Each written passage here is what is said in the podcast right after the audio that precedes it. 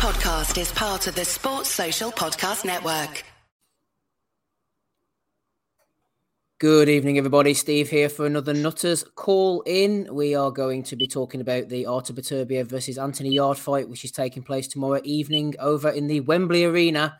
Uh, who's uh, Artur Beterbiev 18 and 0, 18 knockouts. Anthony Yarde 23 and 2. Not sure how many knockouts he's got, but it's quite a few anyway.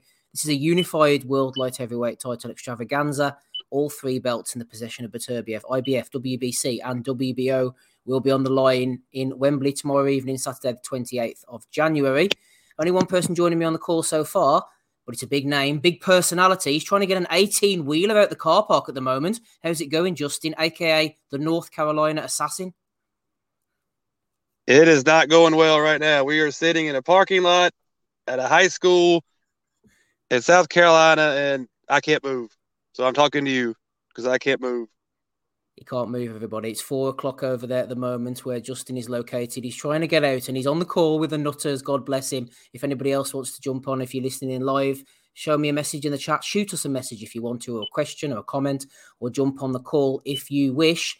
Big fight tomorrow night, then, Justin. Obviously, not as big over in the States as we wait for the year to kind of ramp up a bit and the, the fights to be announced on the PBC, Zone, ESPN, etc. I get, I guess you're going to be able to watch this on ESPN tomorrow evening. Initial thoughts on Beterbiev against Yarde? Is it is it getting the pulse racing there over in North Carolina? I mean, everybody likes to see Beterbiev fight, so I guess that would get the pulse racing, but I don't know.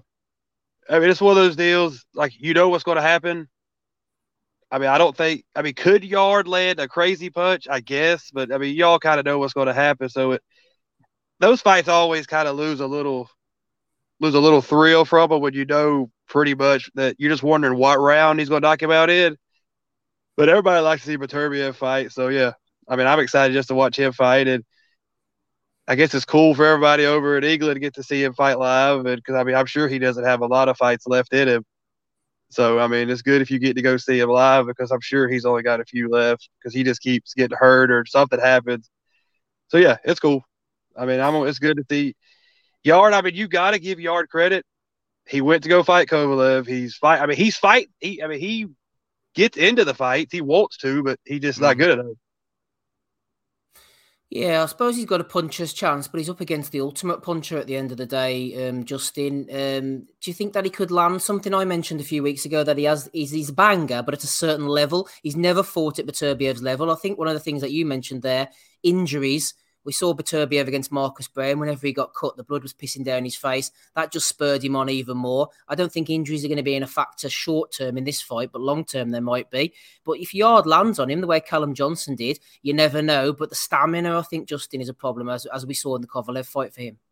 Yeah, I mean, Yarde, he looks, I mean, of course, when he looks in the mirror, he looks like, you know, okay, he looks like a bodybuilder, but that doesn't work in boxing. When you're that huge, your muscles need all that oxygen and everything to work. When you're that big, you just don't have great stamina.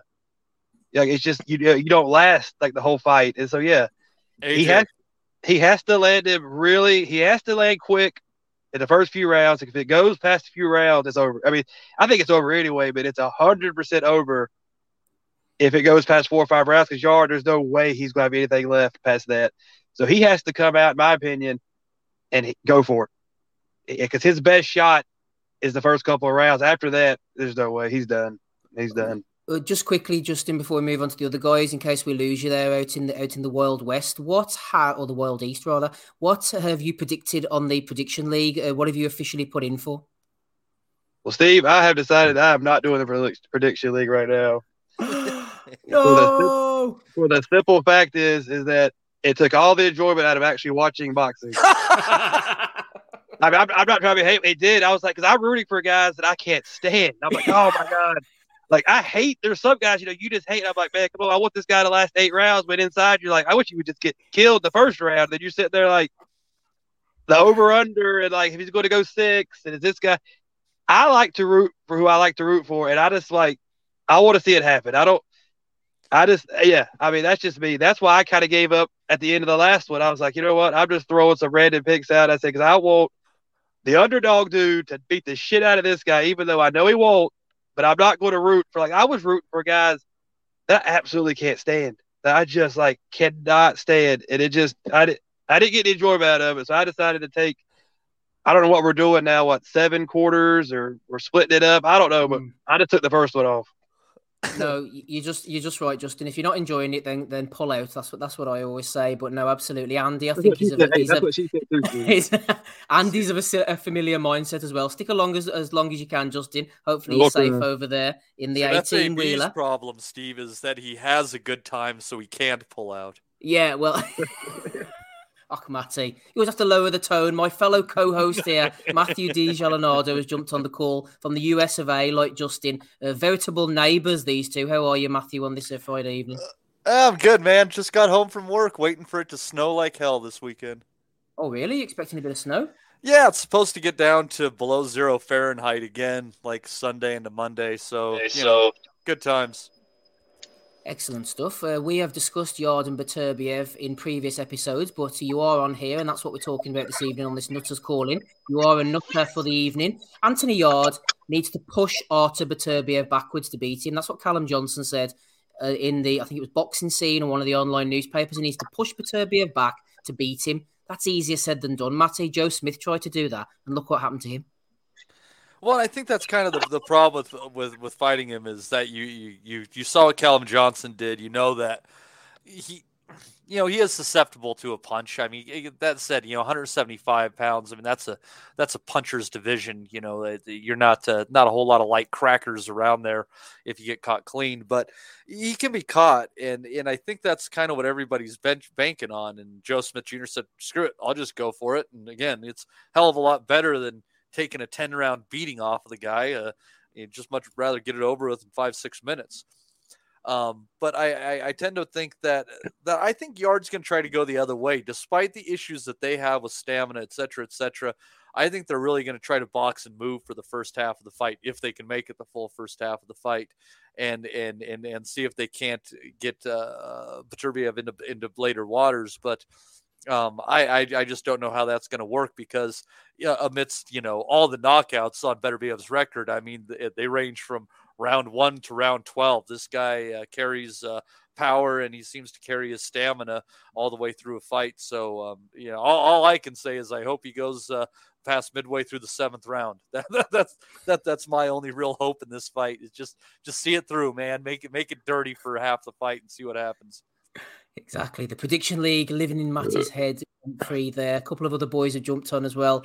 Uh, shout out to Joe Kennedy this evening. We'll we'll come to you shortly, Joe. Good to have you with us there. Zeconomics as well is here, one of our Scottish correspondents. Spencer Fearon earlier was giving Yarde a puncher's chance. Zeconomics. Uh, I know Anthony Yarde was saying that he's had guns and knives pointed at him, and he fears no fighter in the ring. I don't doubt that's true. But at the end of the day, we're not in the streets here. You're up against a verified bona fide puncher in the ring. Queensberry rules he's going to have to pull one hell of a job off if he's going to beat Beterbiev tomorrow night. Uh, uh, absolutely. Like as far as I'm concerned, this is like a Christians versus Lions job. Like he talks about Lions in the camp. Well, he's the fucking he's on the wrong side of the fucking Lions here tonight as well. Tomorrow night, as far as I can see. Um, I, I mean, I think if he goes for it early, he'll get stopped quick, and if he boxes and runs, then Beterbiev will get to him late. I just can't see any way that he's he's coming away without getting knocked out here. Now, Yarde to a certain level and at certain points in the past, he's looked like a puncher, you know, domestically. But I think Dominic said, you know, on, on the, the sort of main pod at the weekend, how's his power really going to carry it uh, against the elite level? Like, there's levels to boxing, and Beterbiev is right at the top level is he going to be able to land in Beterbiev? If he does land, is it going to hurt him? Mm, I'm, I'm not so sure. Like, uh, this is a guy that get outboxed by like a one-armed domestic sort of level guy um, in Lyndon Arthur. Um, I know he won the rematch, but um, there's there's kind of questions about how that rematch. Bit of a funny one, that wasn't it? Well, uh, we there was some funny. Maybe there was some funny business. Who knows? It, it was a bit. It was a bit weird.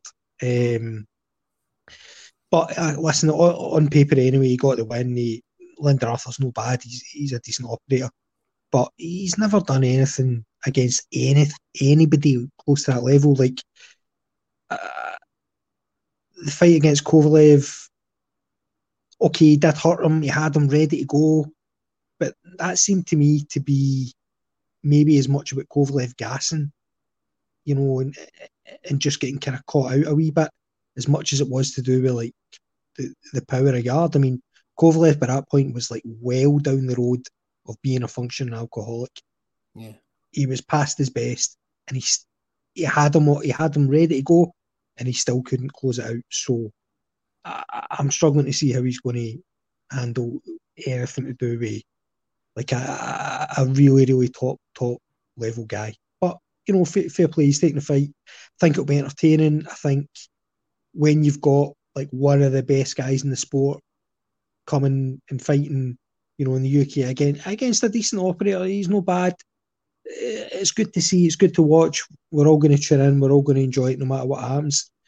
But I'm kind of of the mindset that he's going to box and run. He's he's not going to stand in front of him. Like I think he probably should go for it. He probably should try and see, go toe to toe and see what happens. But it's easy for us to say that. I'm sitting on the couch with a few beers in me, saying, "Aye, go for it, go, go toe to toe with this absolute fucking wrecking ball, and see what happens." You know, it's, it's easy for us to say that.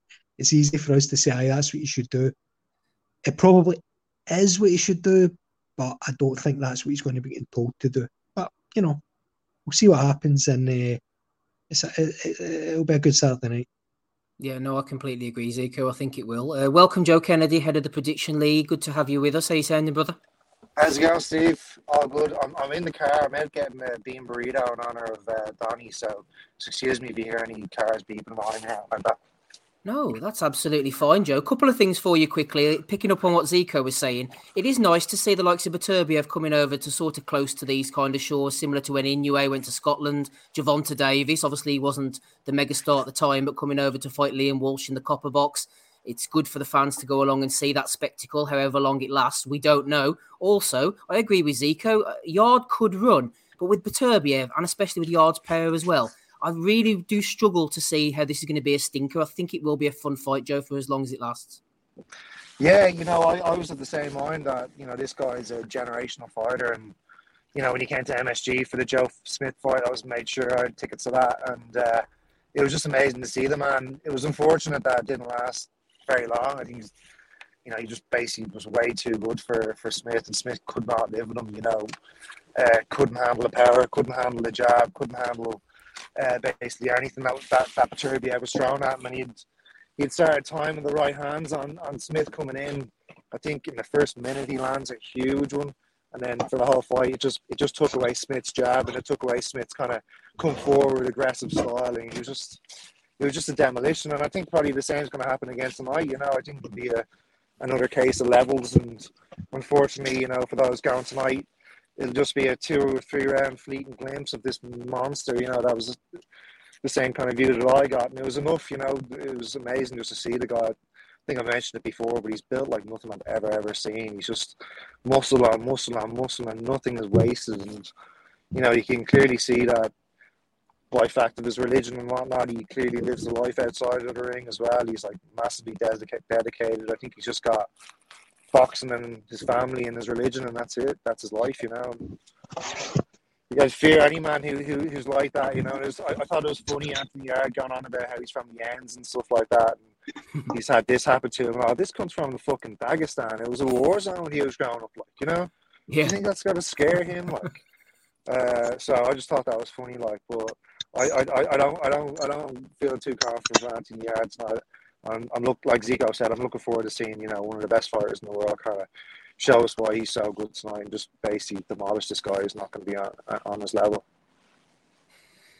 Absolutely. Good stuff from Joe there. Not giving Yarde much of a chance. I think Justin stylistically, um, Yarde had a lot of trouble with Kovalev's jab. Really nice uh, left jab going in there. Beterbiev can box a little bit too. How do you expect him to come out on Saturday night? I think he'll be respectful of Yarde's power. He'll be respectful of the fact that he doesn't really know what Yarde brings to the table. I think he will come out and box like he did early on against Gvozdyk, just try and uh, wire him up with a jab, try and push him back the first couple of rounds, see what he's got, and then start throwing the shots. And if Beterbiev does dispense with the jab, Justin, as he has done in previous fights, that could be a little bit, a, a little bit of hope for Yarde, maybe catch him in between the shots because if Beterbiev stands off and boxes him, I think Yarde might have as much trouble if he stands there and bangs with him.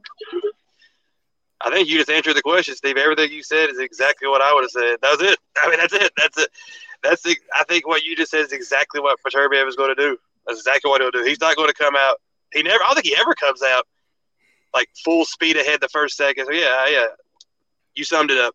That's that's exactly what's going to.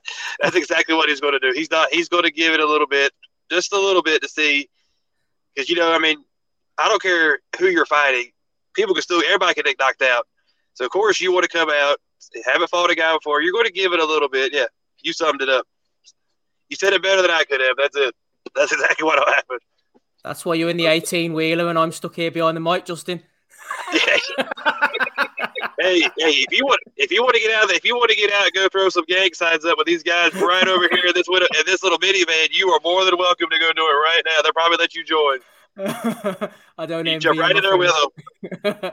I don't envy Justin driving that 18 wheeler. Flip me, there'd be some carnage if I got behind the steering wheel, driving on the wrong side of the road as well. Could you imagine? Like Grand Theft Auto over there. But good luck to, to Justin. He's doing a great job. Matty, Matty, you know that I love a story, love a little yarn.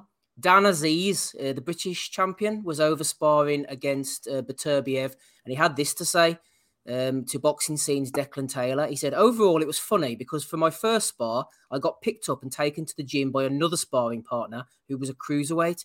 He turned up with a black eye, a bust lip, and a nose bent. Fresh injuries. I thought, what the hell? But I didn't want to show I was nervous about the spar, but I asked him anyway, Who have you been sparring? Was it Beterbiev? He said, Yeah.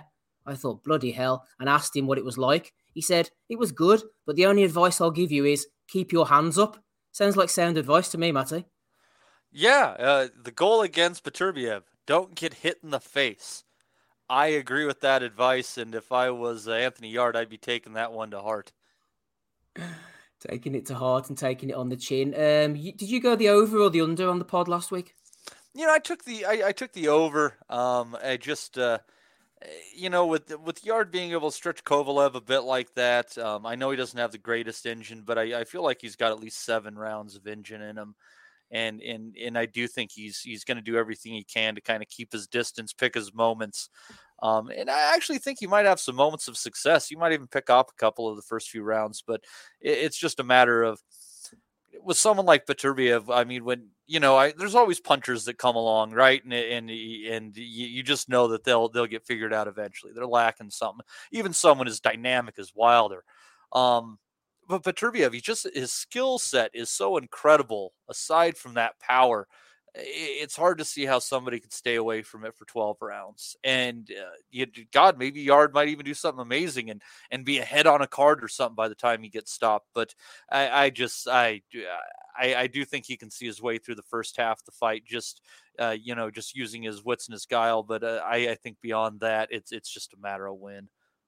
Yeah, it is. It's a matter of when. Uh, Zico, one thing I ask myself most days is where are we going with this? But from a boxing context, where are we going after this fight? Obviously, if Yarde beats Beterbiev, depending on how the outcome comes, whether it's a knockout, points, cut, or whatever, that just throws everything up in the air. Assuming Beterbiev splatters him, which I'm kind of hoping because I've got nothing against Yarde. He seems like a nice guy, but I really want to see Beterbiev unify all the titles against Bivol. But now they're talking about Bivol rightly or wrongly, going and taking the money against Canelo, talks of him boiling down to super middleweight. Which where would you like to see the winner go? I mean, assuming it's going to be Beterbiev, which kind of angle, and you know, including well, Bivol, including Canelo, where would you like to see this all end up? If it was up to me, it would be Beterbiev against Bivol on Sunday morning. like I think, yeah, I think that's probably the the best fight, and I think it's definitely the best time for Beterbiev to be taking that fight because He's 38 years old. Um, he's no spring chicken, and we've we've seen before like very few fighters carry on into their 40s um, at, at the top level. So yeah, I hope that it, it could get sorted out that he fights um, Bivol. You know that that performance against Canelo was phenomenal. Um, but I mean, this, this talk about Bivol dropping down to 168. uh, Somebody mentioned this, I'm sure, in in the, the, the group chat. Yes. But Bivol's been talking about this for about five years. It's never fucking happened. So I, I'm kind of skeptical that that he would want to do that. I'm kind of skeptical that Canelo would want that rematch.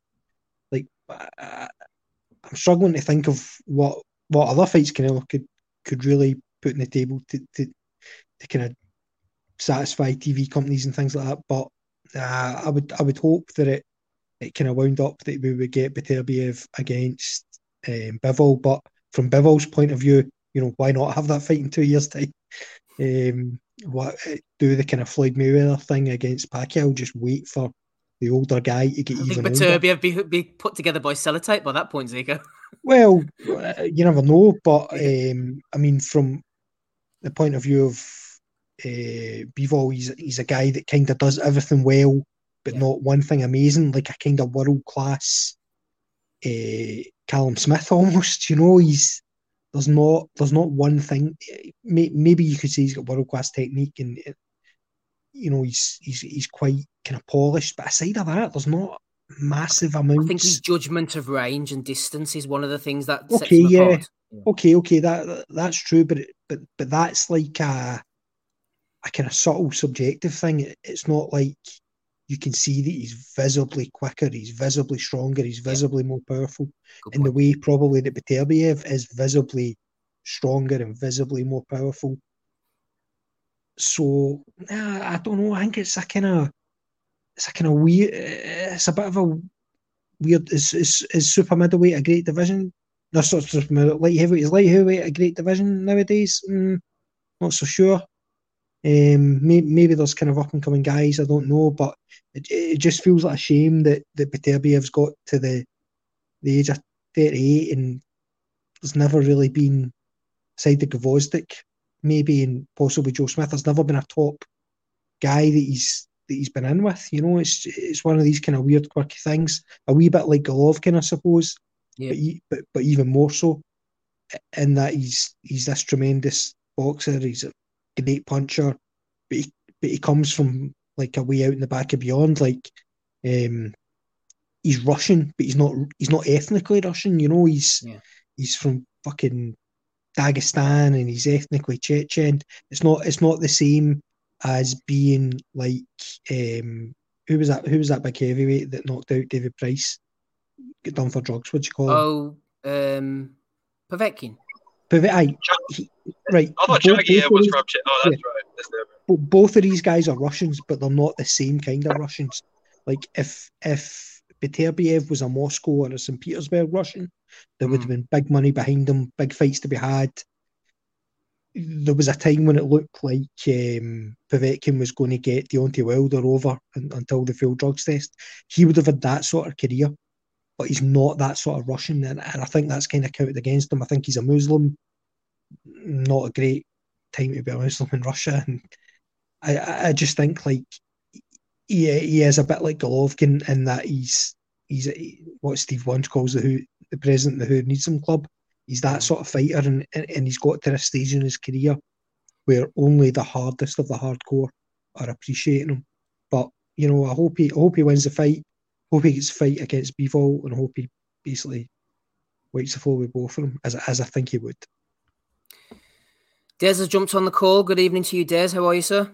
I'm all right, mate. How are you, Steve? Not too bad, not too bad. Good to have you on. We're talking a bit of Beterbiev and Yarde here, uh, the Battle of the Punchers. Does Yarde have a puncher's chance for you, Des, or anything beyond that?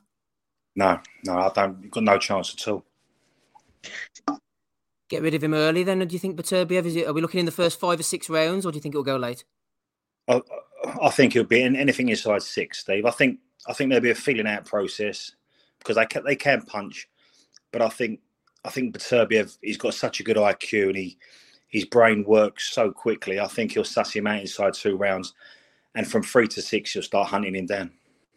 Yeah, I think I, I agree. I think he'll get the jab going early on. See what Yarde's got. See how fast he is. See um, where the punches are coming from. See how hard Yarde actually punches. And once he's got a grip on him, then I can see him starting to hunt the body and just he's almost relentless in his approach, isn't he? Even against punchers like Johnson or Joe Smith, he's happy to stand in front of you. He's happy to take a cut. He, he seems impervious to pain, and he's just got that clubbing, thumping power. We were telling a story earlier about him beating up cruiserweights in sparring. He's not going to be around forever, Des, but I think he's just a couple of levels above Yarde. Get through that, and then hopefully move on to Bivol next. That's the fight we all want, isn't it? That, that's the sort out. Beterbiev and Bivol, we all know where we stand then, don't we? Yeah. Who are you going for in that one then? I'd go for Beterbiev. Just punches that bit harder, and he's a he's a clever boxer as well, isn't he? He's not just a puncher. Sometimes they people like label him as the puncher. I even heard someone referring to him as a as a slugger, which is an absolute insult because you all know yourself with his footwork and his movement. He's not always the most graceful, but he can certainly box. Well, I think what he's got that hat, he's got that. His hands and his feet are in sync, and he's so strong physically I think he has that ability to suffocate fighters slowly. So, as um, I always pronounce his name wrong, but as Glavodnich found out, mm-hmm. the longer you go with this guy, even if you're winning the rounds, you could be you're probably losing the fight. He's a real specimen. He's a real tough guy. I'm not quite sure if Bivol's got the physical attributes to sort of keep this guy off for 12 rounds and come out in good nick. I, I think I think Beterbiev beats them all. Beterbiev beats them all. Joe Kennedy. Um, I want to see Beterbiev Bivol next. And I'm kind of, what have you done for me lately? Whenever I see Beterbiev smashing through Joe Smith, I think, oh yeah, Beterbiev, he's going to win that fight. Whenever I see post Canelo Bivol completely outboxing, outfoxing, outthinking uh, Gilberto Ramirez, I think, you know what, Bivol could maybe keep Beterbiev off. And I'm kind of backwards and forwards, like, oh, we saw so and so do this with Beterbiev, so maybe Bivol could do that, or we saw Beterbiev smash so and so, and I'm just back and forward. So come Sunday morning, Joe, depending on what Beterbiev's done to Yarde, I could be back in his corner for that fight.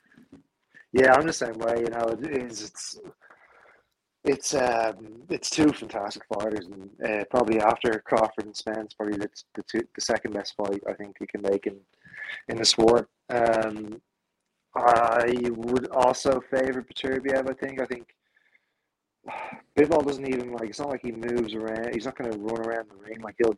He'll kind of do what he used to do does as well and stand in front of you and kind of make you miss and just subtle movements with him. You know all the little tiny foot movements that, that makes him special. Um, and I just think that with the amount of shots that um, Beterbiev throws, and they're all with mur- murderous intent, you know, they're all heavy shots that eventually he'll just be worn down and it, it, it might go a little bit like the Gvozdyk fight, uh, except probably a little bit more extended and with more success for Bivol. But as um, I think Zico mentioned, like how hard that Gvozdyk, not Zico, Des mentioned how hard Gvozdyk had to work for just those limited bits of success in that fight. Uh, it just shows you how punishing Beterbiev is, and it's just his power is on another level. And I think it might have been my uh, my uh, AI chat GPT bot who called him a slugger uh, in, in, my uh, prediction email, Steve. So apologies for that. I'll, I'll, I'll have a word in his ear uh, to respect, put some respect on his name, you know, because that, that is disgrace. You know, he's but he's he's he's such a, a subtle, subtly brilliant boxer, like you mentioned. There's so much he carries so much of that Eastern European amateur style with him as well, all that technical proficiency, and he adds on to that kind of natural power and like amazing work engine um, and, and stamina and just you know that taste of blood that he gets in nearly every single fight that just lifts him into another gear. You know, it's all that stuff just makes him just such an incredible fighter. But and, and, and Bivol's an amazing fighter as well. But I just think in that in that matchup that I think the size, like the size, would probably be the telling factor, um, and he would just end up being suffocated by the end of it.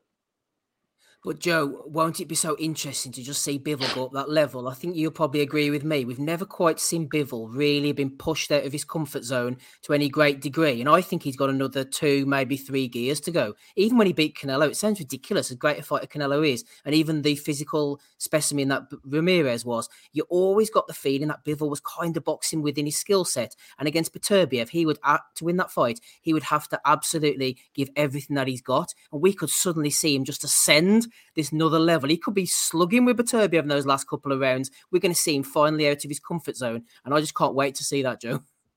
Yeah, no, it's an amazing. You're, you're dead right. Like he definitely seemed like he had uh, an extra bit to go uh, if, if he needed it against definitely against Ramirez and, and against Canelo as well. I Canelo just kind of looked a little bit laboured and a little bit predictable by the end of the fight, and Bivol was nearly taking the piss out of him. You know, um, I think that I, I could see that fight going. You know, Bivol kind of building up an early lead and and, and, and you know kind of getting getting drowned late. You know, um, in a really kind of attritionally punishing fight. You know, I think it would be an, an epic one.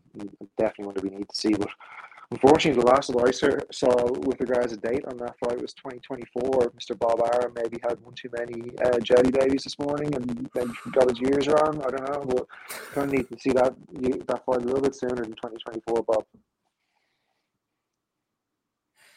Yes, yes, Bob. Hopefully, Bob's still around for that one. One thing I'll say just on closing, then we'll have one more topic. Oh, sorry, Joe. We lost you there. You back, brother? No, say I, I said hopefully not. You said hopefully still around for that one. Oh. Maybe, maybe the fight will happen if he's not. exactly. Hopefully Todd Todd duBoef or Moretti or one of the others can, can get it over the line. Uh, just to close out on the Beterbiev Yarde chat, one thing that Joe was saying, and I know I mentioned this before the Canelo fight as well.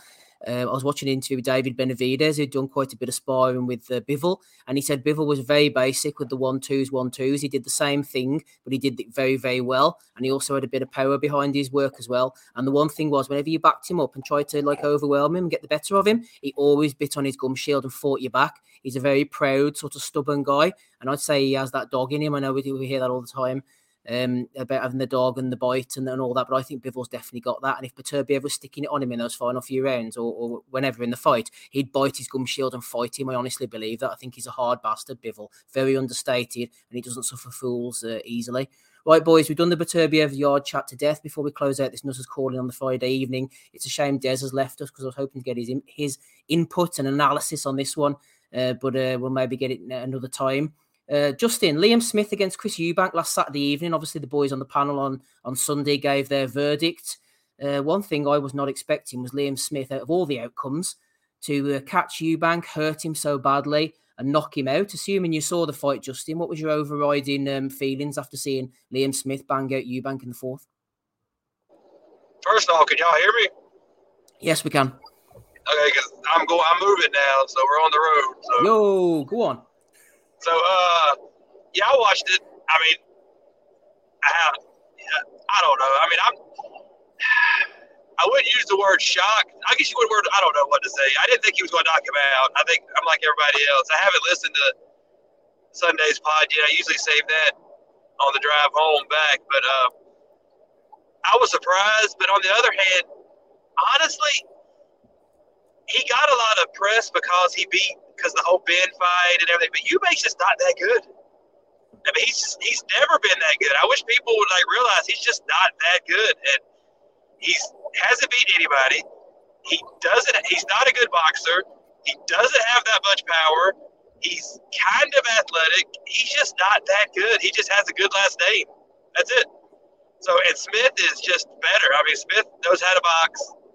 He has a little pop, obviously and Smith's just better. I mean, I'm not. I'm, it's surprising he knocked him out, but I, I, I thought he was going to beat him anyway. So, I was like, yeah, I mean, Eubank. Bottom line is Eubank's just not that good.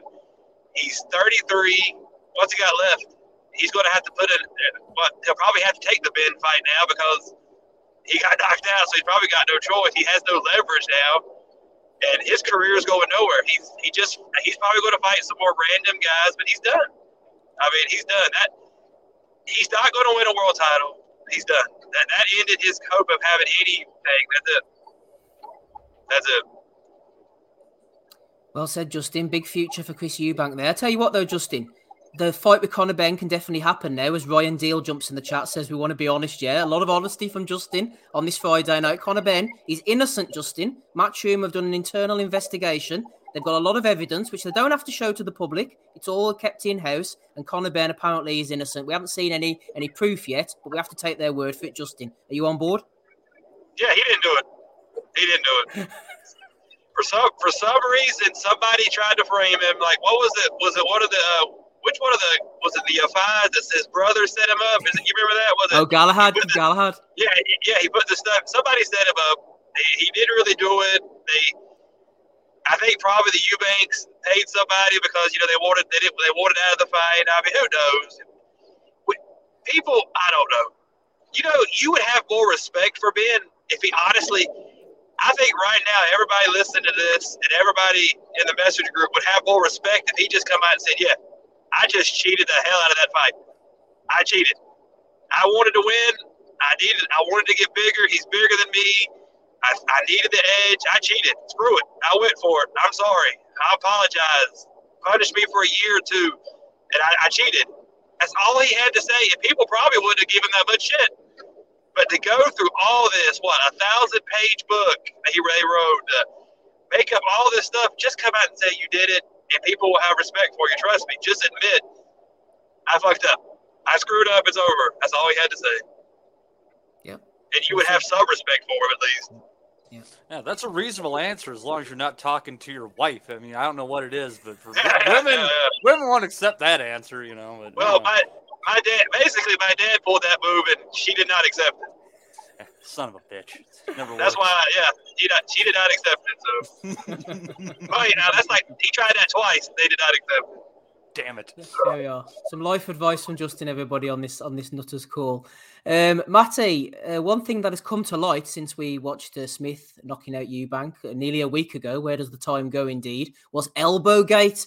Uh, Smith apparently landed this sort of devious elbow which smashed Eubank, uh, caused the bump on his face. Eubank's apparently going to appeal this illegal move, etc. Um, this was a finger on the pulse of us boys on Sunday evening, as usual. We didn't even know anything about it at the time, and it was never mentioned. So, how much of a big deal is this, Matty? I don't think it's a big deal at all, man. Sometimes these things happen, and you know it's kind of part of the game. The ref sees it or they don't see it. That's kind of all the dark arts. It could be accidental. It could be on purpose. We don't know. Constantly, Steve. I go back to I, to one of my favorite one round fights that ever happened. I know I know I've mentioned it uh, on the pod before. It's Ricardo Torres, Kendall Holt, the rematch, and and uh, Torres had Holt down a couple of times and Holt uh, got underneath and kind of came up with a headbutt, and he staggered Torres back, and he just landed a smoking punch over the top of it, and Torres was fucking out. They never overturned that fight, um, and that might have been for a title or an eliminator too. So it's yeah, I mean, I can get why he's upset and shit, but uh, it it just kind of comes with the territory, you know. The ref either catches it or they don't. Uh, Des, we're closing out with a discussion on last week's fight between Chris Eubank and Liam Smith. Not many people predicted the knockout, and if it was going to come, we didn't think that it would be Smith. We're talking about elbow gate a bit here. Where does Eubank go from now on in? What's your sort of analysis a week later after the, the dust has kind of settled on that one? I always fancied Liam Smith, not because he was so good. I just felt that Eubank was lacking the fundamentals that he needed to beat a kid like Liam Smith. I've never booked Eubank as a top domestic kid. Um, I thought the, the fight itself, I never saw that coming. But I just think, looking back at the screenshots, looking back at the pictures, looking at the weigh-in, I just think Eubank's dead at the weight, and I think his punch resistance has completely gone. Yeah, I mean, he looked terrible, didn't he, when he was boiling down for the Benn thing? And we've we've talked about this as well. How much do you think of a factor the whole Roy Jones training is? Because Roy Jones is clearly trying to get into boxing his image, and I just think it looked unnatural. He was too busy trying to manage the perception of the fight, the visuals, the way he was looking there, trying to get the jab off. But even when he was moving the head, it was very Roy Jones esque, and it's a very difficult thing to pull off with such a great fighter. We'll try to forget. I mean, having having Roy Jones training Chris Eubank, like having Antonio Conte managing Tottenham, it's just not a right fit. One, the, one's pragmatic and one's one's got so much style and flair and skill and natural ability. Eu- Eubank's not a Roy Jones, never will be. I just think all Roy Jones can do is confuse Eubank. I think he just got the timing wrong. He became Roy Jones, you know, Glen Johnson Roy Jones, and not, you know, super middle Roy Jones. Well, I saw today just randomly uh, highlights of the fight that he had against Avni Yildirim, and he was on the front foot, taking it to him, absolutely walloping into him, like walking forward. Like that's the style that he needs. It's not. it- It's not kidding on his Roy Jones, you know, shuffling about, doing the, doing the kind of freak reactions thing that he's no got. Like, um, Historically, I was always a kind of Chris Eubank Jr. skeptic, but I thought he was going to win that fight. To be fair, like um, I thought that uh, you know Smith was maybe just a wee bit over the hill, maybe just a wee bit oversized. Oh, sorry, a wee bit undersized. And he, whether whether he caught him with that elbow or not, man, like he, he landed two monster shots, and Eubank never really looked that comfortable in the fight. Like first two rounds, Smith was kind of all over him. He was just boxing a sensible kind of orthodox fight, and Eubank just didn't really know what he wanted to do. He, he, third round, he kind of landed a mm, few uppercuts in that, but he he was never really in that fight. Um, Uh, and Smith, as much as I, I don't like the entire fucking Smith family, hmm. he, he, he, did produce, man. He showed up, he, he hmm. believed in himself, and he, and he got the job done. So, you know, Eubank, where does he go from here? It's it's hard to say. Like um, that fight against against Conor Benn, like leaves a leaves a bad taste in the mouth, even if he if he doesn't in the rematch. Like he's he's never he's always been a bit smoking mirrors, kind of Chris Eubank Jr. So, he has, he has, but stylistically, like you said, uh, Zico, that sort of early Channel 5, 2011, oh, 12, 13 yeah. Eubank who overwhelmed you with punches, that was a better style for him, I think. It was a better style for him, but it's a long time gone now. And it probably depends on having a chin, which he, I'm sure he had at the time, but I'm absolutely not convinced that he's going to have going forward. Like, um, I'll come in this. Go for it. Yeah, go ahead. Go. Yeah. Sorry, no. So I didn't want to interrupt you. I just wanted to pick up what you said there. You're absolutely right. I think, and I said it in the chat this week. I think where Chris Eubank's concerned, it's all about simplicity, and he's yeah. never he's never been a natural talent. He's never been, a, you know, a skillful fighter. He's always been a tough, strong, overpowering kid. And I think someone like Joe Gallagher would have suited Chris Eubank to the like he would have done with Eubank what he did with Crolla, and just hands up, get your get the right distance, and work harder than the other kid. I think that would have been a better fit for Chris Eubank. Sorry to interrupt. No, no, that's fine, man. Like I totally get what you're saying. Like I think Eubank probably should have been like a pressure fighter rather than a guy that tried to depend on reflexes that weren't really there. And yeah, like if you if you if you're going to do uh, the Roy Jones impersonation, you need to have ideally the reflexes and the power.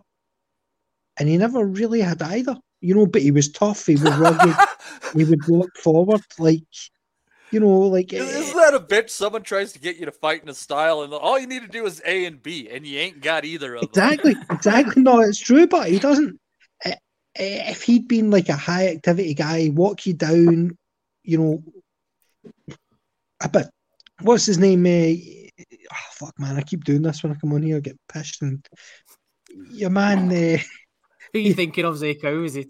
Oh, mate, I'm fucking long gone. Oh, whoever this the right, is going to be like fucking Pictionary, man. Whoever the right trainer, whoever the right trainer is for AJ, I think is the right trainer for Eubank it, it basically like think of the styles and you look at like what he does he has a good jab.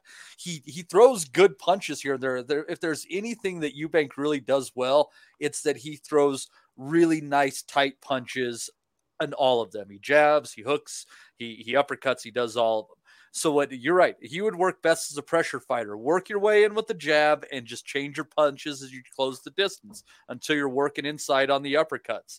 You know, and and I think that's a style that would work for AJ too. And and neither of them are going the right route. I think Garcia was at least a step in the right direction. I just don't know that that you know British Olympian's gonna gonna blend with Southern Californian Mexican. I just don't know that that's the right blend. The only thing I would say there, Matty, is the difference, but you're quite right in terms of their natural ability and what they bring to the table. But some AJ has got a bit of a Frank Bruno about him in that every time he, get, he gets caught with a big shot, he looks in trouble. I've never seen Eubank look in trouble getting caught with a big shot before. That's the first time I've seen that last week.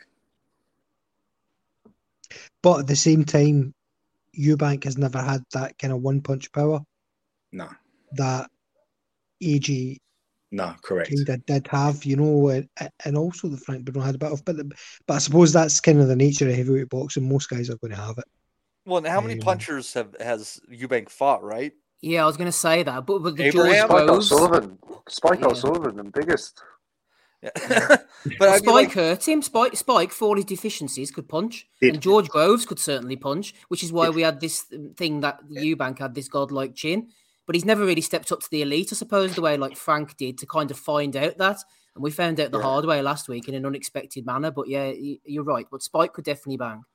It sounds to me like I'm probably in the minority in thinking this, but I actually think that Eubank Jr. is quite a naturally talented guy, and he's kind of where he is almost on the back of that natural talent, and obviously his name as well, which opens doors.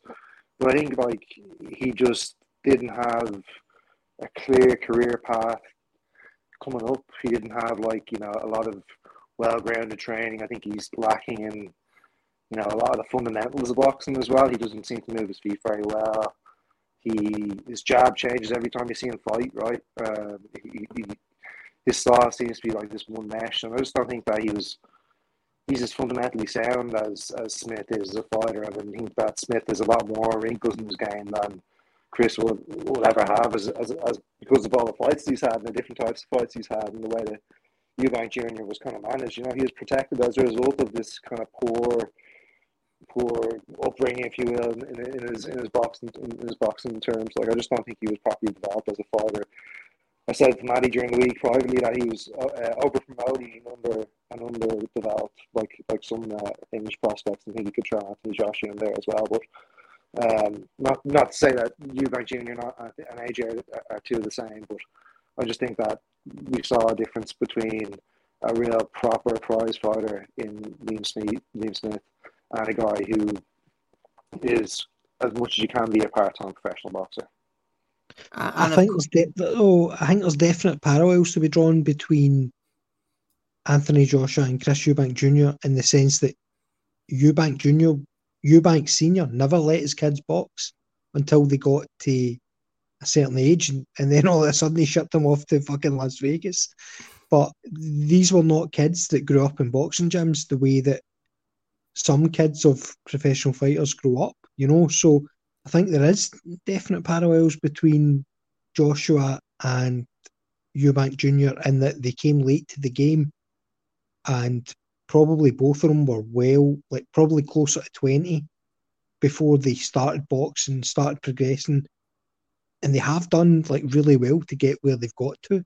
yeah. But the price of that is they never had that instinctive, natural understanding of, you know, how to how to protect themselves. How you know they never had that absolute with without any degree of thinking instinctive boxing ability.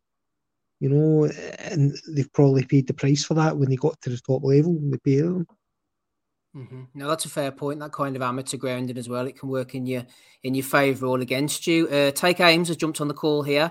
Um, s- seconds out, is it Ames you're uh, frequenting these days? Yeah, I don't want to utter another word until I've heard Matty's parlays for the weekend. Come on, Matty, where are Oh, they? go on then. I took uh, uh, uh, Delakayan uh, to win and the over in Beterbiev Yarde over five and a half rounds, and that got me like I don't know two and a half to one or something like that. No women's basketball. No, no Premier League. No, I do. My Super Bowl bet is still is still hanging on right now. I and I I got I put s- I, just a small amount of money, but sixteen to one on San Francisco to play Cincinnati, and I'm one get win away for each team getting there on this bet I placed a month ago. So I, I got some shit brewing, and and that would be a good bet. That and uh, that would uh, get me back into good territory where I could make some bigger bets again. Fucking Nadal in the French a couple of years ago fucked me, Steve. His his his first serve was shit, just fucking shit. Anyhow, They are gamble responsibly, Aymz. Did you get what you needed there? What does 15p get me, Matty? Wha- Have a burger. Uh, I, I think you'd get returns of about uh, 60p there uh, in in total with your bet back. All right, so I, I don't think it's for me. But look, yeah, uh, jumping in on the the Chris Eubank stuff, and, and yeah, I'm with with I'm with seconds out, Steve. Um, I've been with them for uh, three months now, and they've uh, didn't go to the the fight myself, but I was covering it from home. I'm here for Better Beterbiev versus Yarde. Uh, looking forward to the fight uh, tomorrow.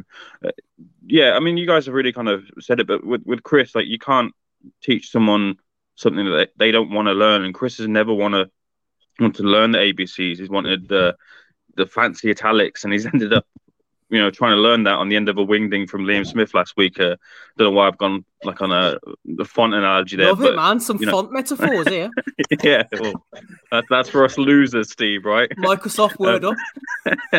but Eubank, he, he's clearly had an image in terms of his branding that he wants to project, and that's also translated over into his boxing. Who's so he's never gonna, um, you know, f- fix him with with Ronnie, who's who's been with his, his dad for so many years in his career. It was always going to be someone high profile like uh, Roy. And uh, speaking to someone like, I mean, you can probably tell me if this uh, works, Steve. But speaking to Russ Anber in the week about because he knows Roy very well, having uh, been close friends with with Roy, he mentioned that you know some some coaches and some fighters just don't mesh. And I said to him, "Do you, do you see that meshing with with Eubank Junior?" Goes, "It might do, but it depends on the fighter. If if the fighter works as well." He, he kind of pointed towards Jean Pascal and Roy Jones Jr. being a good mix when those two work together. Now, I don't know enough about that, but Steve, do you do you remember that if if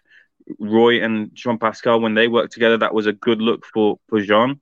Yeah, well, that is the most memorable one of Roy's. Tra- Roy's trained quite a few people over the years of various kind of abilities and levels. I remember him teaming up with Pascal, and he did have, have a certain degree of success. The only thing was, again, what kind of style was he training in? Pascal was quite kind of very athletic guy, very physically strong, used to gas out a little bit later on in fights, but quite robotic in the way he threw his shots. He lacked that athleticism that Roy brought to the table.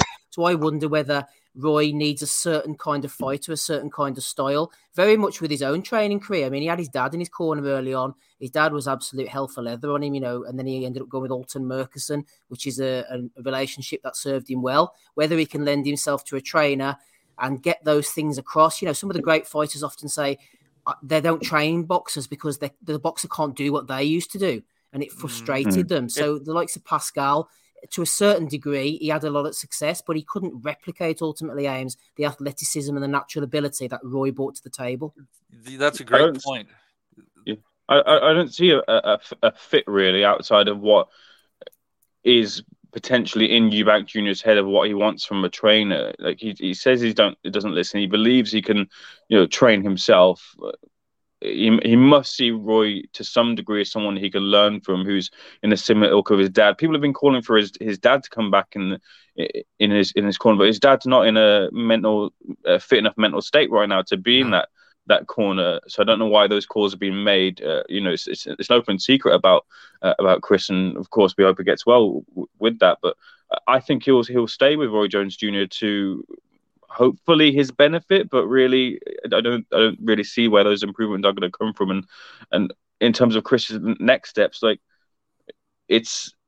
He, I think he has to take that Liam Smith rematch. Where does he really go from here? What level does he fight at? can can he get uh, you know enough of a PR move to say you know we, we appealed we thought it was an illegal elbow you've, you've got the footage you can see for yourself and they can kind of build it that way um give the little David Haye mark of you robbed the bank and uh, if, if, like he fought Belly the second time around but I, I literally only see that that fight being the, the only one really there for for Chris Eubank Jr. right right now on the horizon You feel Aymz like he has to kind of tidy up that business because how could he go from that? I mean, how he couldn't go any higher and say, "Oh, I deserve to fight so and so," unless he goes in as a major B side, knowing that he's been knocked out so devastatingly by Liam Smith. He would have to tidy up that first, and then Aymz, you would think, move on to, to the next level. Otherwise, he could barely fight on a par with Smith. No disrespect to Smith, and I mean, going down in the levels. I mean, where could you even go? For again, it sounds very disrespectful to Smith, but you'd have to tidy Yeah. that up first, Aymz.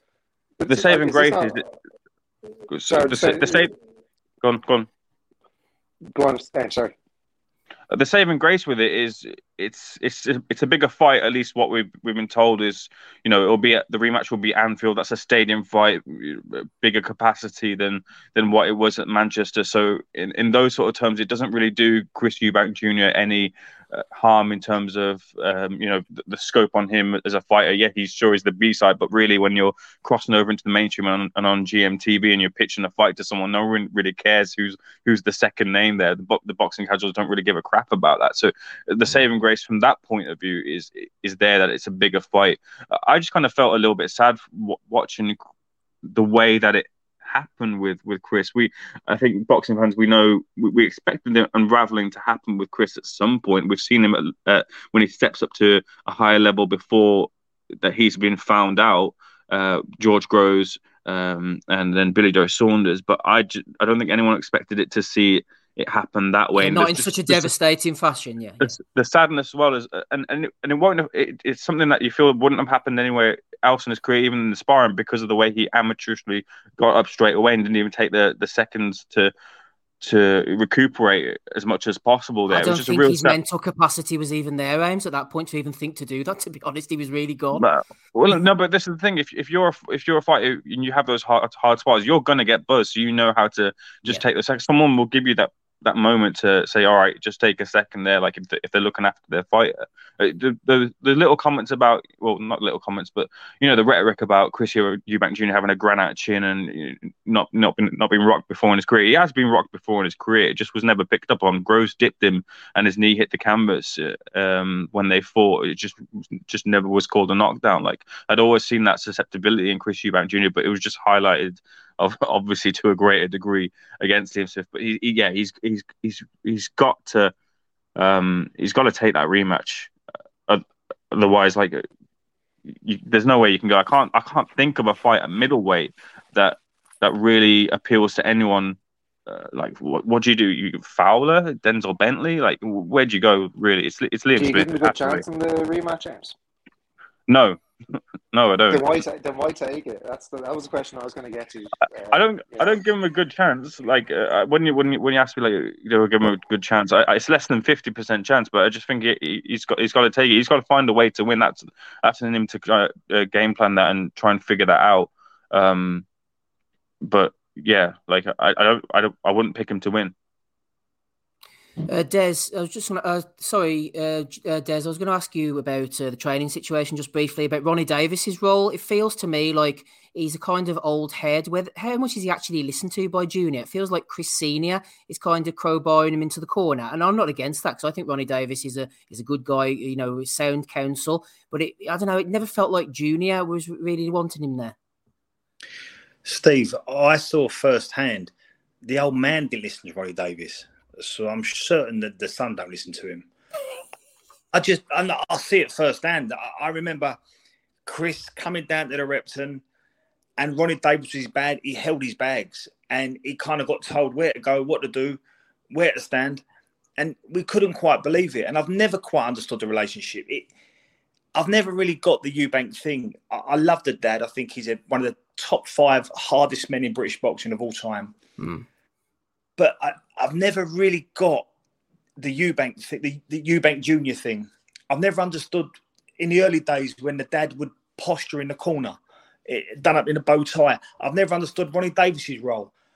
It, it's all very peculiar for me. Um, in answer to your question, Steve, I just think he's there as an advisory capacity. I just think he's there because it's it adds to the brand. I don't think it. Well, Sorry, Steve, I'm the busiest man in London tonight. Um, uh, um, I don't think he has any hands-on involvement with Junior. I think that that ship sailed. To be perfectly honest, I don't think he's there for any practical purpose. Yeah, well, I, I kind of cut short, but what you said about um, uh, Repton there, Des. Uh, sorry, I know people are ringing you here. But what you said about Repton actually is where I was kind of edging, and I'll just I'll just be be plain talking. It's almost as if he's a little bit disrespected in the corner, Ronnie. And like you imagine, if he had a bit of dignity, he'd maybe say, "Right, I'm off here," almost. and I, and I think he loves the family. I think they really, I think they love each other. I, I've got no doubt about that. But I just don't think that there's.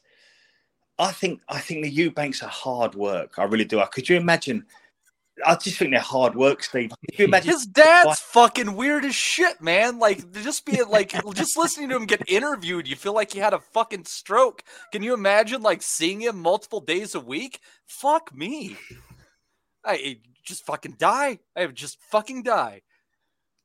But I, some, something I think Joe said it earlier. Um, imagine trying to ask someone to box like. Imagine asking someone to be as tough as his dad, or box like Roy Jones. It's like a rock and a hard place, isn't it? And I'm, I'm, I'm just not sure that Chris Eubank, although he's a marketing genius, and I think he's he's got stardust sprinkled on top of him, and I think he's he's got a value.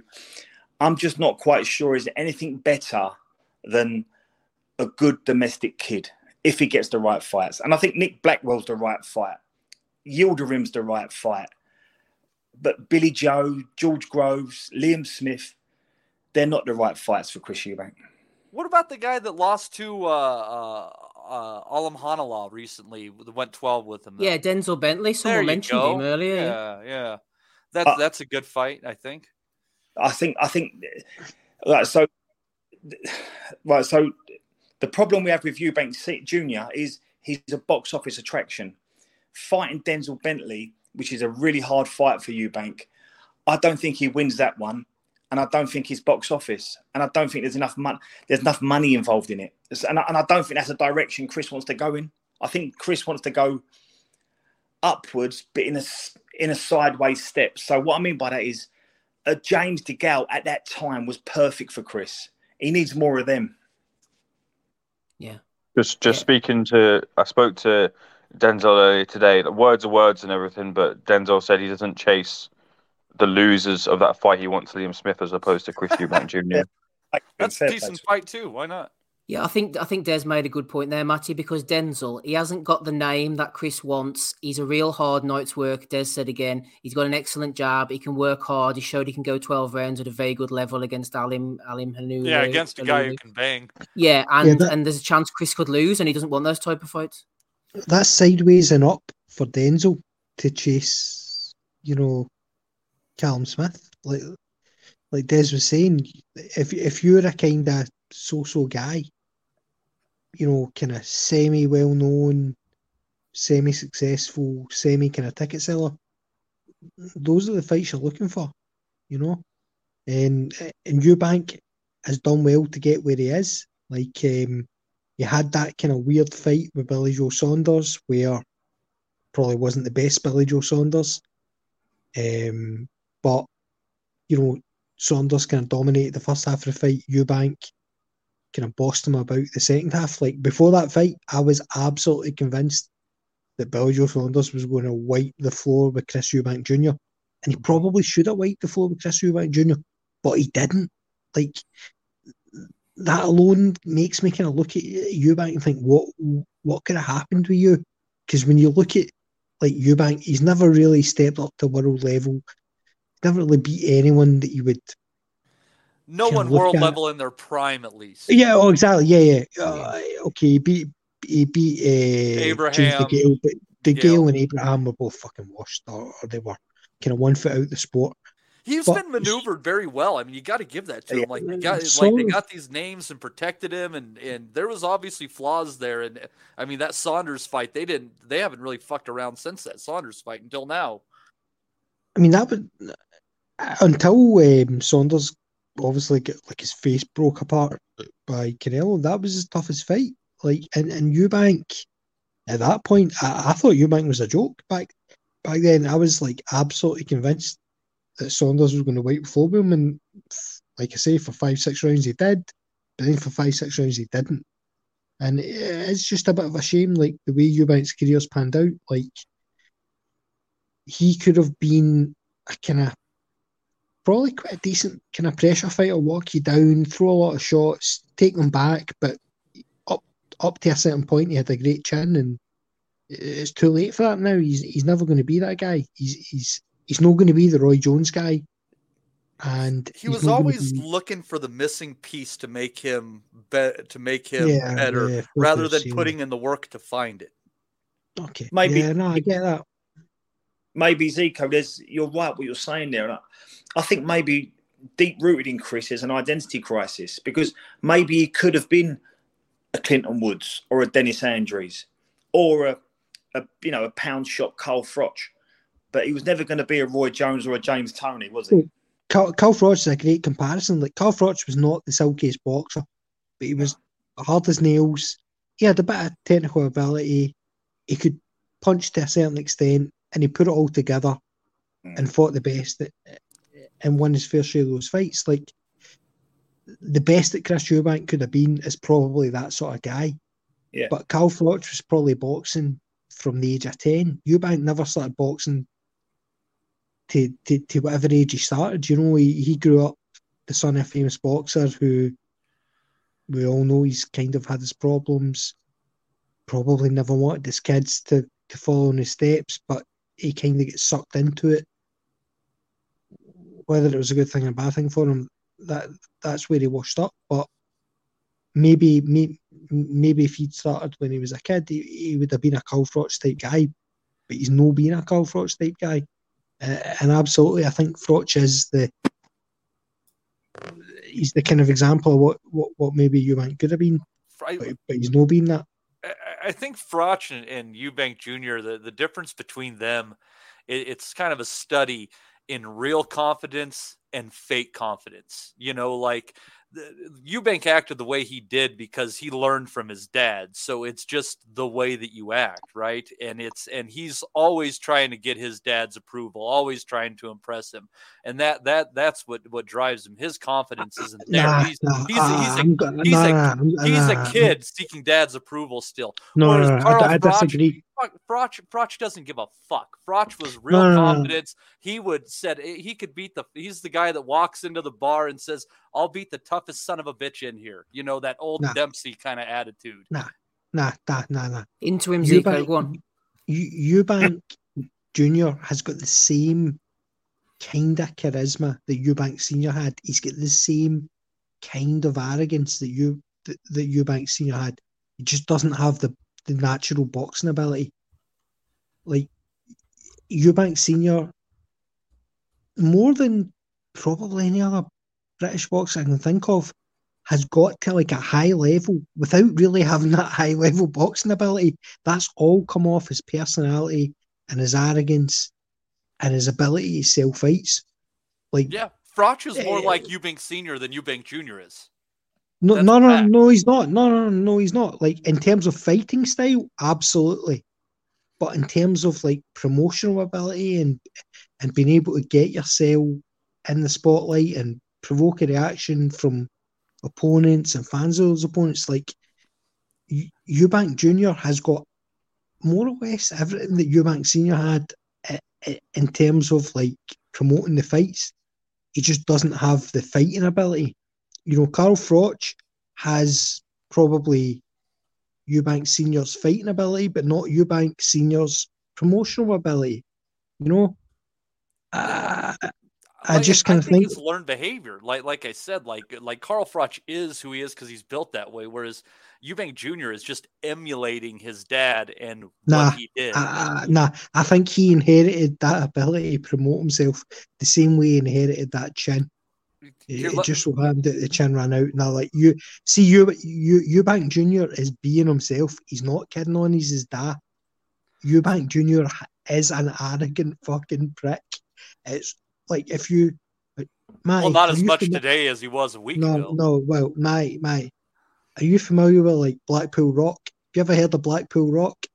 No, I You've have. I've heard- heard of Fraggle not- Rock. I've heard of if it's anything like you- Fraggle Rock, it's crazy. If you were, shit. You've not heard of Blackpool Rock. If you were to chop Chris Eubank Jr. in half, the words arrogant prick are written through him like a sticker. I wondered where you were going with that one. Well, this is where I'm going with that one. He is one fucking arrogant bastard. And fair play to him, mate. That that'll work for you when you're selling the fights. And But You Zico, inherited that for his dad. On But you go, mate. On you go. What are you saying? Yeah. Well, I was, I was gonna, I was gonna add to what you were saying, but I think to spit that conversation. Remember, with Cole Froch, he was a, a three-time ABA champion. He was a world bronze medalist. I think he was the first English kid ever to medal in the worlds. He also had phenomenal grounding at domestic level. I think he fought Damon Absolutely. Yep. Hague, Matthew Barney. I mean, that's serious British title fighting. Michael Monaghan and all them. Yeah. And that's something that Chris Eubank Jr. never never even And got you- the opportunity to do. And in this game, it's, it's about what you pick up on the way. And Yeah. we talk, we talk about Yarde, we could talk about AJ, and what these guys always seem to lose foul at when they, when they get to the top is that work they never done when they was on the way up. And people like Cole Froch, people like Tyson Fury, people like uh, Clinton Woods, people like they really did that. They they really they had their wins, their losses, they had their hard fights before they got there. So they was prepared. And I, I just don't think Eubanks ever had that.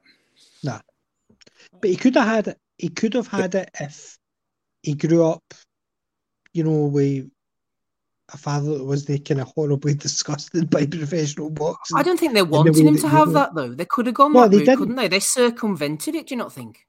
Yeah. Well, you talk about that route, like that route starts in childhood, and Eubank Senior never wanted his kids to do that. You know, um, kind of got to the stage when they were about seventeen or eighteen. They hadn't really done much boxing. They shipped them off to Las Vegas.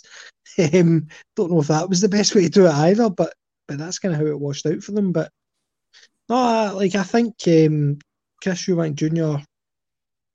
He had quite a lot of the tools, but but not enough of the experience that that, that you kind of kind of need to get to the top in boxing, and, and that's how it washed out for him. You know, um, maybe he can come again. Maybe he can get that rematch against Liam Smith. Not The so thing sure is, as well, be Zico, if you look back at his record just before he fought Billy Joe Saunders, there was no grounding whatsoever. I've got it up in front of me here. Sandor Micsko, Robert Ziabinski, Stepan Horvath, Ivan Dukic, Omar Uh, Siala, and then like straight in with Saunders. Like absolute nobody's. None of those cunts has got a Wikipedia. Uh-huh. Fucking, like It, Jesus it just got out. Sounds like it- and- people, it sounds like people you meet on a Peace Corps tour. yeah. Exactly. I mean, like he fought absolute nobodies, and then he still ran Billy Joe Saunders, who was a pretty talented guy, Mhm. reasonably close. You know, it, it's just a weird, like a weird fucking career that he's had. Like, um, He's really a top level domestic fighter. I mean, I think that's his that's his level. You know, he, he'd he'd be Commonwealth champion. You know, he, would probably be European champion, um, eh, potentially. Uh, but that's that's his level is right there, and and beyond that, it he just doesn't have it. Possibly. Right, boys. I'm gonna we're gonna do the final close. You know, Ryan Ormerod on the ball as always. He said, "Didn't even know this was a thing. I need to use Patreon po- properly." So, welcome Ryan to the to the chat this evening. Uh, we started with Beterbiev Yarde. That is where we are going to close out um, before the Nutters call comes to an end. Des, final quick summation of Beterbiev Yarde and give us a round and a winner if you can, please. Uh, Beterbiev by stoppage, round six. Round six for Des Beterbiev. Stoppage. Economics. Who are you going for? By what method? Beterbiev stoppage round four. Round four, not lasting very long for Zeconomics then. Uh, Matty, what about you? Uh, I'm going round nine. Round nine. Uh, Aymz hasn't given his summation yet. What did I go for, Matty? Did I go over the the, the six? You, or... so it was six and a half, and you ended up going under, but you thought it was going to be sometime around the sixth. You you're right in the mid round, and and to be fair, in the books, the um the over under is at five and a half with uh, a little bit of the uh, uh, lean in the over over that direction. Right, okay. Uh, Aymz, bet responsibly on Matty's advice there. Who you going for and by what method? And give us a breakdown, actually. Not a mental breakdown. Hopefully not on this Friday evening, but who are you going for by what method? Let us know what you're thinking.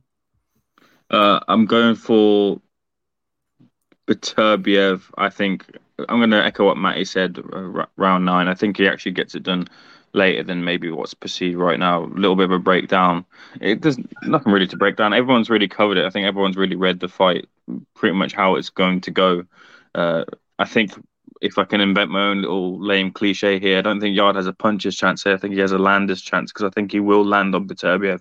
It's just whether that that shot that uh, uh, Yarde lands on him takes him out. Uh, if if if people make a lot of the, that Beterbiev uh, knockdown that he suffered against Cam Johnson, and if you watch that fight back, it's it, underestimated Johnson. That's that's what happened there. He didn't take him seriously had him down. Johnson then clocked him, and then as soon as he, as soon as he got up, Beterbiev just unleashed on him and, and, finished the fight off. Like if if Beterbiev's any lackadaisical like that, then then there's an opportunity for for Yarde. So the I feel the opportunity is there, but that, that's what it is. It's a small window of opportunity, and I, I, I genuinely do think like he has to do what he did against Kovalev if he gets the opportunity, he does have to empty the tank again. There's no there's no two ways about it because you won't get that second chance with Beterbiev. There's no there's nothing to show that you you get that in his in his career. So it, has to be pretty much the same thing that they did with Kovalev, and uh, Tunde will might get the stick for that in terms of the game plan being the same if it is how I think it is. But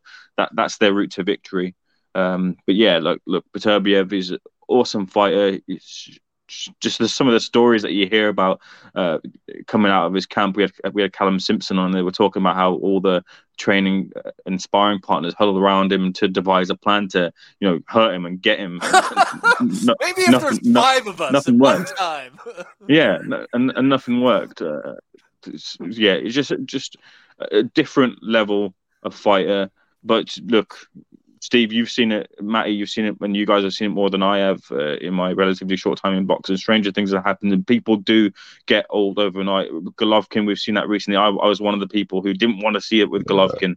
Uh, Rob was saying it quite vociferously. I just didn't want to agree with him at all. But we've seen those signs of regressions. Those regressions happen, and they do happen overnight. Something could come together, but I just don't think it will tomorrow.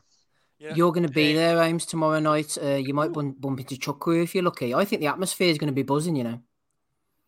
Yeah, I think uh, judging by it, I believe, uh, speaking to some people at Queensberry, they're, they're not too far off selling out. Well, that might just be talk, but if it is, there'll be some atmosphere. It's, it's a shame it's not really being supported by a relative undercard. There's interest there in Moses Itauma, who's going to be something big if you listen to the speak from from everyone in boxing who's who's seen a little bit about him. But then you've just got like a random world title fight in there, which has no sense to to any boxing fan apart from you know the hardcore, I, I hardcore, hardcore. Like, fight, Aymz. I, yeah, sure. I really think sure. like that's going to be end up being like it, it's it might not be as good as the main event because no one has a horse in that race in the in the uh, stadium for, per se. But I think you know as far as value goes, that's going to be the the fight of the night, it's, and it's going to be very yeah. good. They got it on the cheaper, didn't they? I think. Sure it's a good fight. But if that's co if that's co-main event or cheap support, whatever you want to say, that's that's the piss break. That's the food break for people. It's going to suck the atmosphere right out of the the arena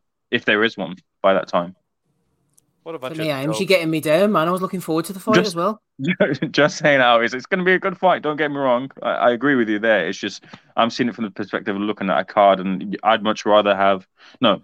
I, I want to see the fight, sure, but I just think it makes more sense to have something more relative to to UK fans there especially as like look i think I, I feel like as well in terms of promotion this has gone a little bit under the radar. It like had quite a lot of traction when it came out. But it feels like for me maybe i'm reminiscing it a little bit but the kovalev fight was almost promoted a lot more. Maybe that's because they feel Yarde had a better chance in, in that race uh, in, in, against Kovalev than Beterbiev but I'm pronounced it two different ways in, in this conversation. But anyway um, yeah it feels like the promotion just gone a little bit lacking because Beterbiev doesn't really speak all that much. Like if this was a, the the same person, but it was an American speaking, uh, sorry, an American fellow speaking English, you know, there would there would be the promotion would be a lot better. But I like Tony you know, Harrison or something like. yeah, exactly. But it, because it's not, I think you needed something just a little bit more, you know, relative to the UK audience on the on the co-main there. It's like Golovkin. He he had to build himself up into a, a living legend uh, until the networks bought into him, and then you know, and then you know, a few fights in after he's just you know demolishing people, uh, people were into it. Um, unfortunately for uh, for Beterbiev, Beterbiev, you know, we both said it both ways.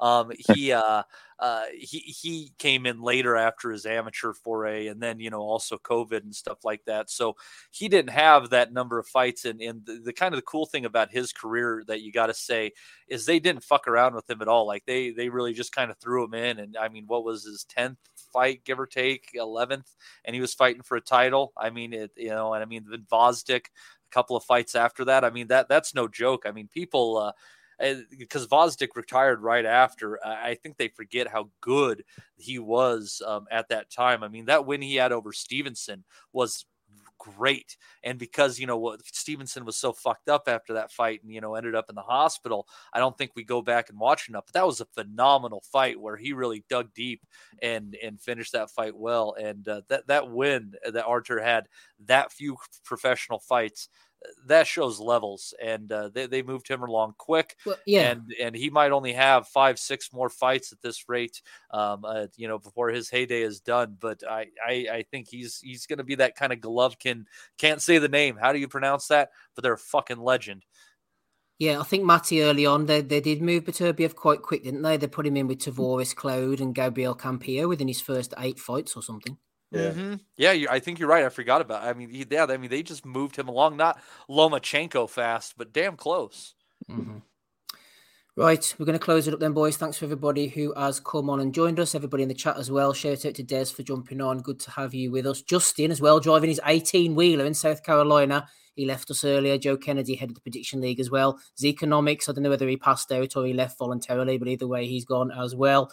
Uh, Aymz as well. Shout out to him for joining us. And last but by no means least, Matthew. Uh, tomorrow evening, you are we're running a post fight pod. Yeah, yeah. Let's fucking get together and talk about this fight when it's done too. We haven't done that for a while, and uh, I and, and like I said, I think the the uh, Dalakian uh, Jimenez fight's going to be really good. So I, I think we we are going to be pumped up and uh, have a lot of good stuff to talk about. Uh, you just want to you just want to scoop up the Paul Fury views. yeah, I'm going to get that out of the way so Steve doesn't have to deal with it on Sunday because I care. Because I care. Uh, yeah, you need, you need to be time sensitive tomorrow night, Matty. Remember, it'll be 1 a.m. where we are. We need to get the no piss heads on the call. You know what the post fight pods like.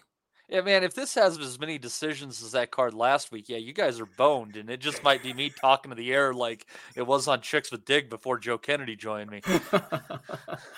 There we are. Good stuff. Yeah, I will create the link very shortly and we'll message that out. So anybody who wants to join the post fight pod, you're more than welcome. If you enjoyed the Nutters chats, then patreon.com forward slash boxing asylum is the place to join us. Or if you throw in a load of super chats, you can join the WhatsApp Nutters group as well. And you can come on and talk like these boys. Thank you to everybody. We'll catch you again tomorrow evening for the post fight pod. Then we'll be back for episode 508 on Sunday evening with Matty, also in the hot seat. He's working hard this weekend. I've been Steve Wellings. Catch you all again soon. Thank you and bye. Sports Social Podcast Network.